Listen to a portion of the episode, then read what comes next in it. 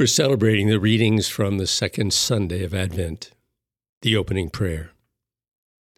Almighty and merciful God, may no earthly undertaking hinder those who set out in haste to meet your Son, but may our learning of heavenly wisdom gain us admittance into his company, who lives and reigns with you in the unity of the Holy Spirit, one God, forever and ever. Amen.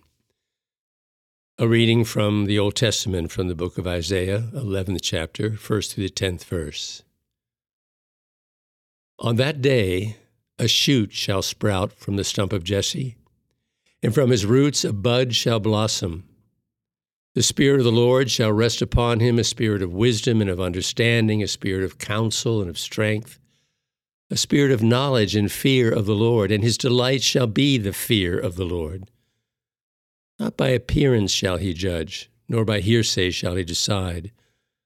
But he shall judge the poor with justice and decide aright for the land's afflicted. He shall strike the ruthless, and with the rod of his mouth and with his breath of his lips he shall slay the wicked. Justice shall be the band around his waist, his faithfulness a belt upon his hips. Then the wolf shall be a guest of the lamb, and the leopard shall lie down with the kid. The calf and the young lion shall browse together, with the little child to guide them. The cow and the bear shall be neighbors together, their young shall rest. The lion shall eat hay like the ox. The baby shall play by the cobra's den, and the child lay his hand on the adder's lyre. There shall be no harm or ruin on my holy mountain, for the earth shall be filled with knowledge of the Lord as water covers the sea. On that day, the root of Jesse, set up as a signal for the nations, the Gentiles shall seek out, for his dwelling shall be glorious. The word of the Lord. Responsorial Psalm Justice shall flourish in his time, the fullness of peace forever. O God, with your judgment endow a king, and with your justice the king's son. He shall govern your people with justice, and your afflicted ones with judgment. Justice shall flourish in his time, the fullness of peace forever. Justice shall flourish in his days, and profound peace till the moon be no more. May he rule from sea to sea, and from the river to the ends of the earth. Justice shall flourish in his time, the fullness of peace forever. He shall rescue the poor when he cries out, and the afflicted when he has no one to help him. He shall have pity for the lowly and for the poor. The lives of the poor he shall save. Justice shall flourish in his time, the fullness of peace forever. May his name be blessed forever. As long as the sun, his name shall remain. In him shall all the tribes of the earth be blessed, all the nations shall proclaim his happiness. Justice shall flourish in his time, the fullness of peace forever. A reading from the New Testament, from St. Paul's letter to the Romans, 15th chapter, 4 through the 9th verse. Brothers and sisters, whatever was written previously was written for your instruction, that by endurance, and by the encouragement of the Scriptures, we might have hope. May the God of endurance and encouragement grant you to think in harmony with each other, in keeping with Christ Jesus, that with one accord you may with one voice glorify God the Father of our Lord Jesus Christ. Welcome one another then, as Christ welcomed you for the glory of God. For I say that Christ became a minister of the circumcised to show God's truthfulness to confirm the promises to the patriarchs, but so that the Gentiles might glory in God's mercy. As it is written, Therefore I will praise you among the Gentiles and sing praises to your name, the word of the Lord. Hallelujah verse Prepare the way of the Lord, make straight his paths. All flesh shall see the salvation of God. Hallelujah. The gospel for this second Sunday of Advent is taken from St. Matthew, third chapter, first through the twelfth verse. John the Baptist appeared preaching in the desert of Judea and saying, Repent, the kingdom of heaven is at hand. It was of him that the prophet Isaiah had spoken when he said, A voice of one crying out in the desert, Prepare the way of the Lord, make straight his paths. John wore clothing made of camel's hair, had a leather belt around his waist. His food was locusts and wild honey. At the time, Jerusalem, all Judea, and the whole region around the Jordan were going out to him and were being baptized by him in the Jordan as they acknowledged their sins. When he saw many of the Pharisees and Sadducees coming to his baptism, he said to them, You brood of vipers, who warned you to flee from the coming wrath? Produce good fruit as evidence of your repentance, and do not presume to say to yourselves, We have Abraham as our father. For I tell you, God can raise up children of Abraham from these stones. Even now the axe lies at the root of the trees. Therefore, every tree that does not bear good fruit will be cut down and thrown into the fire. I'm baptizing you with water for repentance, but the one who is coming after me is mightier than I. I'm not worthy to carry his sandals. He will baptize you with the Holy Spirit and fire. His winnowing fan is in his hand. He will clear his threshing floor and gather his wheat into his barn. But the chaff he will burn with unquenchable fire. The Gospel of the Lord. Let us reflect on these beautiful words of Scripture as we listen to the music of Ryan Harner.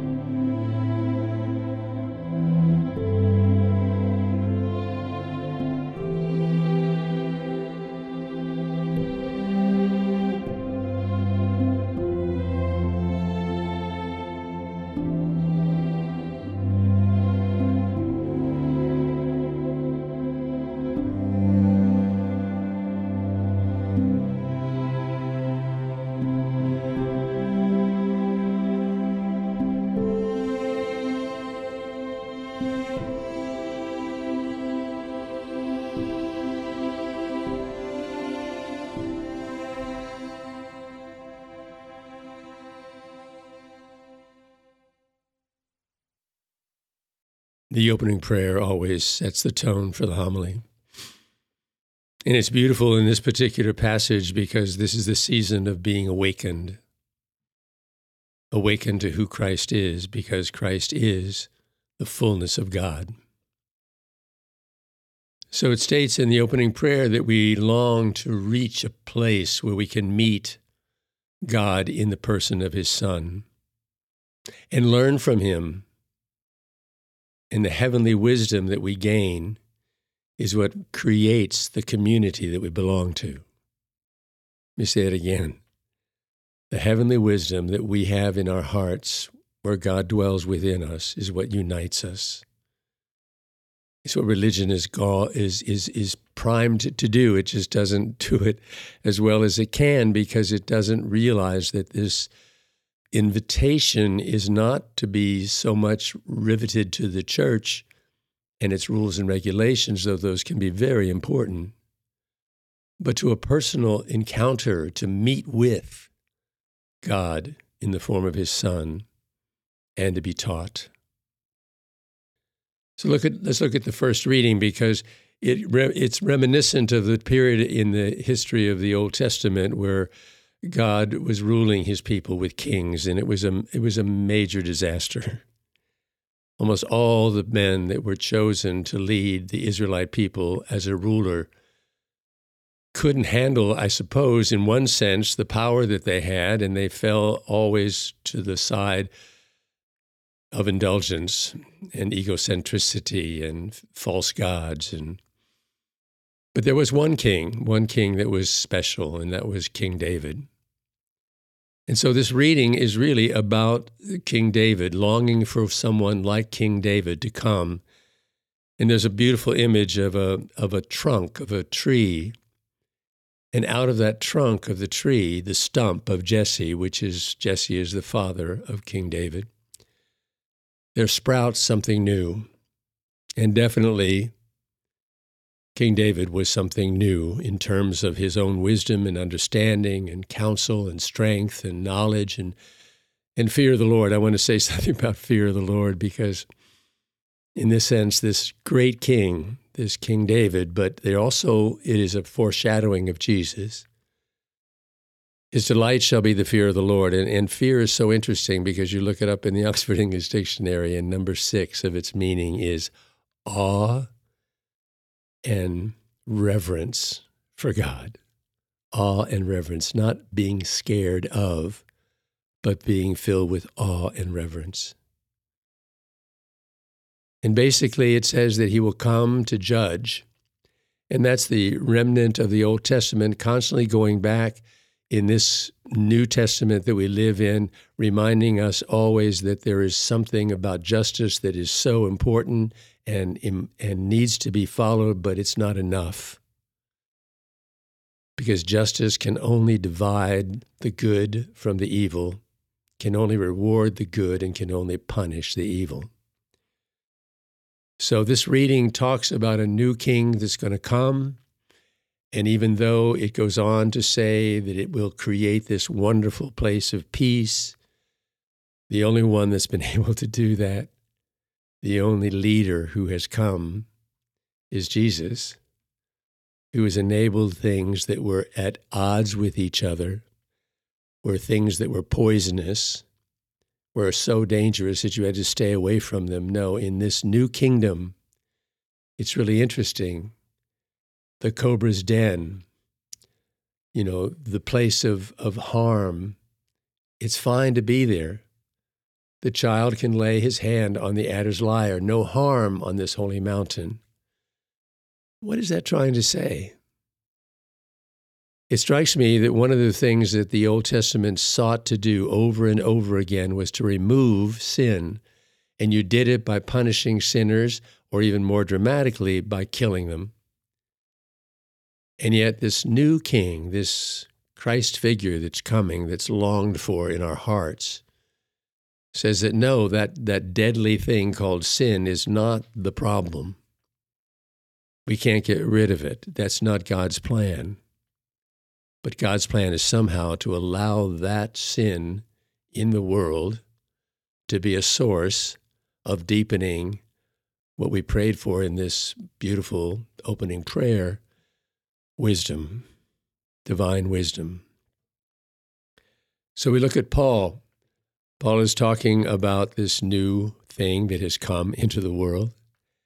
And listen to the difference of the words that in the Old Testament reading we just listened to. It was it was basically the idea that this great king would come and he would be filled with justice and he would punish the evil and, and save the good. And here we have something different. We have a new leader. Not so much just filled with justice, but something else endurance and encouragement. And that creates hope. Hope is the not the wish and the desire that we be saved by God, but the conviction that we can be if we just simply open ourselves to Him and admit our faults. We are absolutely part of the fruitfulness of being engaged with someone who never, ever limits his enduring love and never stops infusing. That's what the word encouragement means infuse with courage and strength so that we can live in harmony with one another. So, a very different shift from the, or a shift from the difference of a world of justice and now a world of justice and mercy. And in the gospel, we see John the Baptist as a bridge between the Old and the New Testament. And what I love about John is he's on the right track, but he's, he's really rooted in the Old Testament. And he calls for a new, a new repentance. And repentance is an interesting word because it means to, to regret. He wants people to simply realize what they're doing to other people. And he was mostly consumed with the way the Pharisees and the Sadducees treated the people. The temple had become anything but what it should have been. It was, it was a disaster in a sense. It laid burden after burden on people and really did, in, in a way, focus so much on justice that if anybody didn't keep a rule or a law, they were considered to be absolutely worthless. So he's now saying that there's something new coming. And he's to prepare, he's saying, I want to prepare all of you for this. And what he's talking about is this incredible gift that, that God is giving us in this person filled with mercy called Jesus Christ. And it's I love the fact in this particular passage of Matthew, he has the reaction of John the Baptist to those coming forth, the Pharisees and Sadducees. And I was just imagining what it would be like for these these men that came forward. Maybe they were really sincere. Maybe they felt the first time that there was something wrong with the temple and they saw it causing pain in people. And just as anybody in an institution that is abusive, some of people know it and they just don't know what to do about it. But, but anyway, the Pharisees and Sadducees come and, and he just calls them right away, you brood of vipers, you snakes, you poisonous people. Who warned you? to flee the destruction that you deserve. I mean, that's so Old Testament and so perfect. And he says, You presume that maybe you'll just get in because you said our Abraham's our father. What he's attacking is not maybe these men, but the, their attitude toward everything that was going on in John's life and in the community called the Essenes, where John was, where he's practicing this wonderful ritual of forgiveness, cleansing everybody every day with water, saying, Your sins can be forgiven, your sins can be forgiven. But then, what I want you to pay attention to is when he's talking about the baptism that he has been offering to people for repentance. It's water, cleanses the outside in a sense. If you've got dirty hands and you wash them, they clean. But the hand is the same hand. So he's saying, and this is the beauty of this passage, that, that Matthew is revealing that without John even realizing it, he knows something about what Jesus is going to do. Doesn't fully understand it, but he does have a sense of it. And what he does is he said, I do my work and it has an impact. It, it, it, it, it helps people. But he that's coming after me, the one who is destined to be the Savior of the world, he's radically different. He's filled with spirit and fire, Holy Spirit and fire.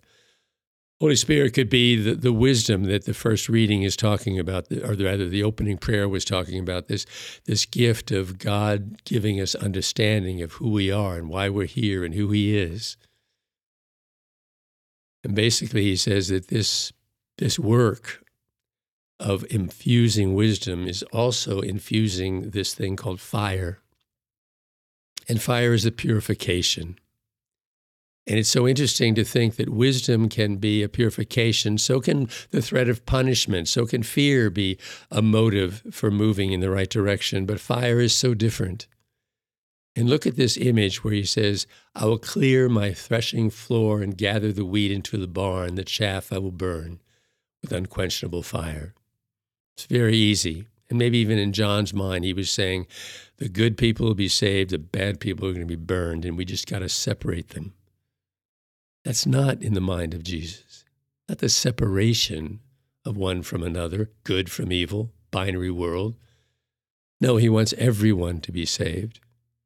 So I want you to think of this image that that that that, that John the Baptist is using and understand as it may well mean this that the wheat is the, the core of who you are, your being, your, your, the, the person that God created you to be. And the chaff is everything in you that isn't all illusion, all anxiety, all fear, all worry, all shame. And what he's doing, and, and this is the way it worked when you were threshing on a threshing floor, you threw the wheat and the, the, the stuff that wasn't wheat up in the air. The wind would blow the, cha- the, the, the impurities away, and there would be left the wheat, and then the chaff would be burned. But chaff burned could be not so much destroyed in the literal sense of you being destroyed if you don't purify yourself, but rather that wisdom in its na- of its nature does this purifying, sanctifying work. That's the awakening that God wants us to move toward in this season to see more fully, completely, the awesome gift that this God man, Jesus, will bring at his birth to the world.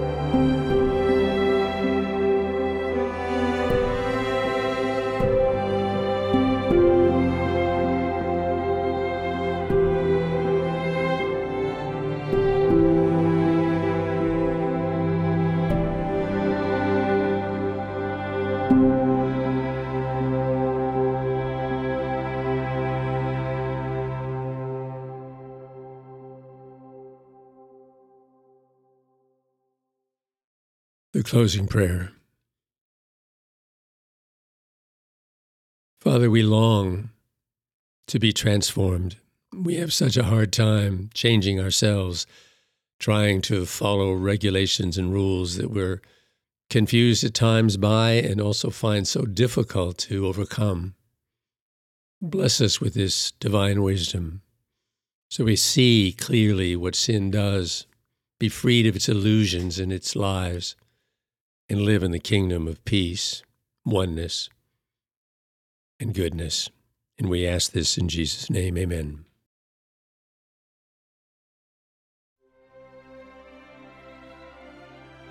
The music in our program was composed and produced by Ryan Harner for this show.